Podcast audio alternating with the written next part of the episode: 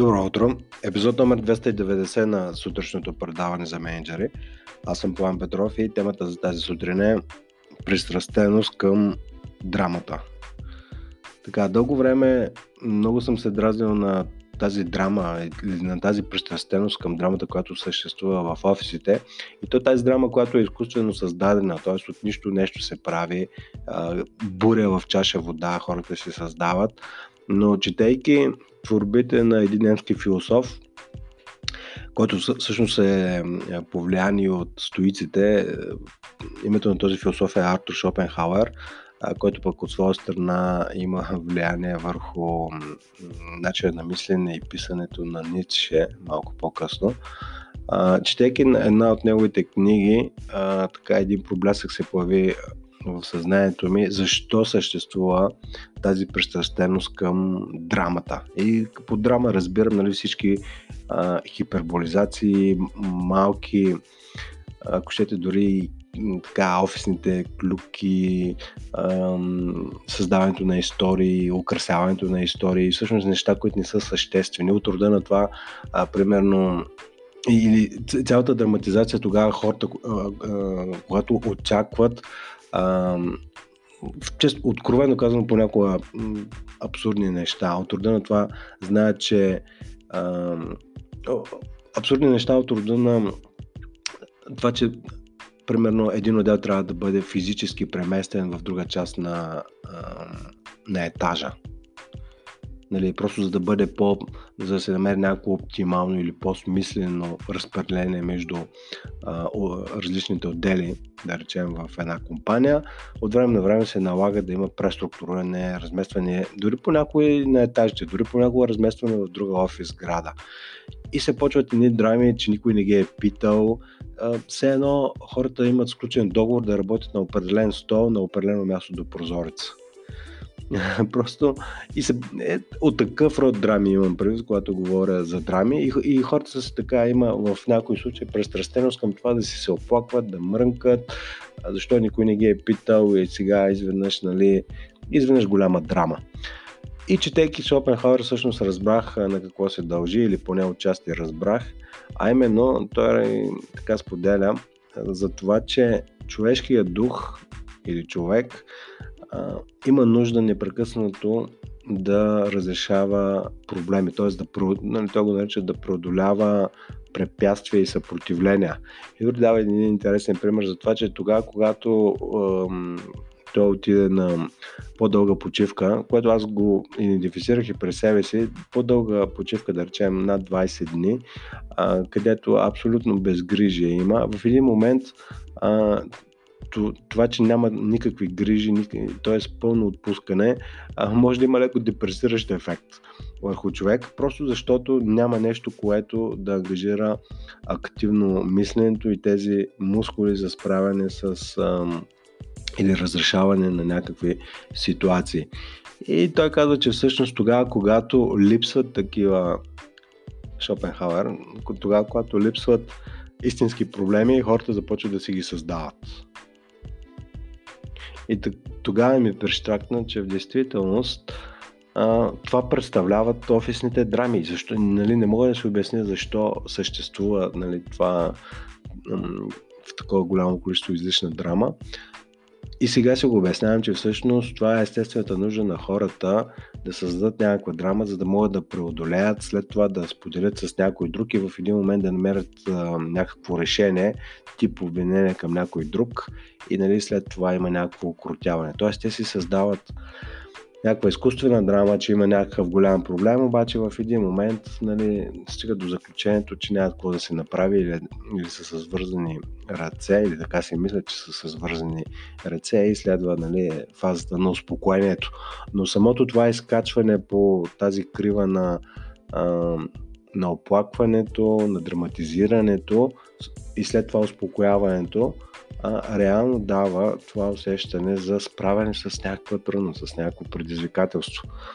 И просто това исках да споделя и с вас, а, че тази пристрастеност към драматизирането е нещо, очевидно нещо съвсем естествено, което е заложено в ам, гените на човек. Друг е въпросът по какъв начин вие като ръководител на отдел и на екип може да го използвате конструктивно. И се сещам за нещо друго, а именно, че едно друго твърдение за това, че тогава, когато човек има наистина големи проблеми, а, не обръща особено внимание на малките. И обратното, това може пак от Шопенхауер, вече не си спомням, от, от, от, така ми е направо впечатление. И обратно тогава, когато няма особено големи проблеми, всяко едно малко дразнение се превръща в източник на, на някаква така драма или в източник на а, така някакво разстройване честно казано. Нали, нека го обобща, че малко пространствено стана. Тогава, когато човек няма достатъчно голям а, проблем или източник на болка или на страдание, когато го няма, всяка, всяка една малка болка изглежда голяма. И обратното, когато има за разрешаване някакъв голям казус, тогава всички останали малки проблемчета като че ли изчезват те изчезват поради, не защото изчезват сами по себе си, а просто защото ние им обръщате внимание. Ще ви дам конкретен пример. Представете си, че да речем, вие отговаряте за IT системите във вашата компания и да речем на 200 човека им паднат компютрите. В смисъл не физически паднат, ами нямат достъп до системите, с които трябва да работят. И в един момент това означава, че имате голям проблем. И когато се фокусирате да възстановите достъпа на хората до работните места, това дали някой ви е поздравил, това дали някой или как ви е погледнал, или дали някой е закъснял с 2 минути за среща, която организирате, изведнъж няма особено голямо значение. Защото сте фокусирани върху това да възстановите работните места на хората, а, с които работите. И обратното, нали, а, а, да, да се представим, че сте същия човек, който отговаря за IT системите, всичко обаче е брилянтно, свърш, свършили сте си работата и в този момент обаче, тогава, когато се разминавате с а, ваши колеги, те съответно не ви поздравят, особено ако наскоро са били промотирани, а, така може да почнете да се създават историята, някаква история, нали, те не ви поздравяват, откакто са промотирани или изведнъж са много заети или, или, или се правят, че не ви виждат и така нататък. И така нататък. Тогава, тогава, когато нямате проблеми, сте готов да видите а, такива, дори където не съществуват. Нали? Човекът срещу вас, примерно, ви е разминал, просто защото е бил много съсредоточен в собствен, собствените си мисли.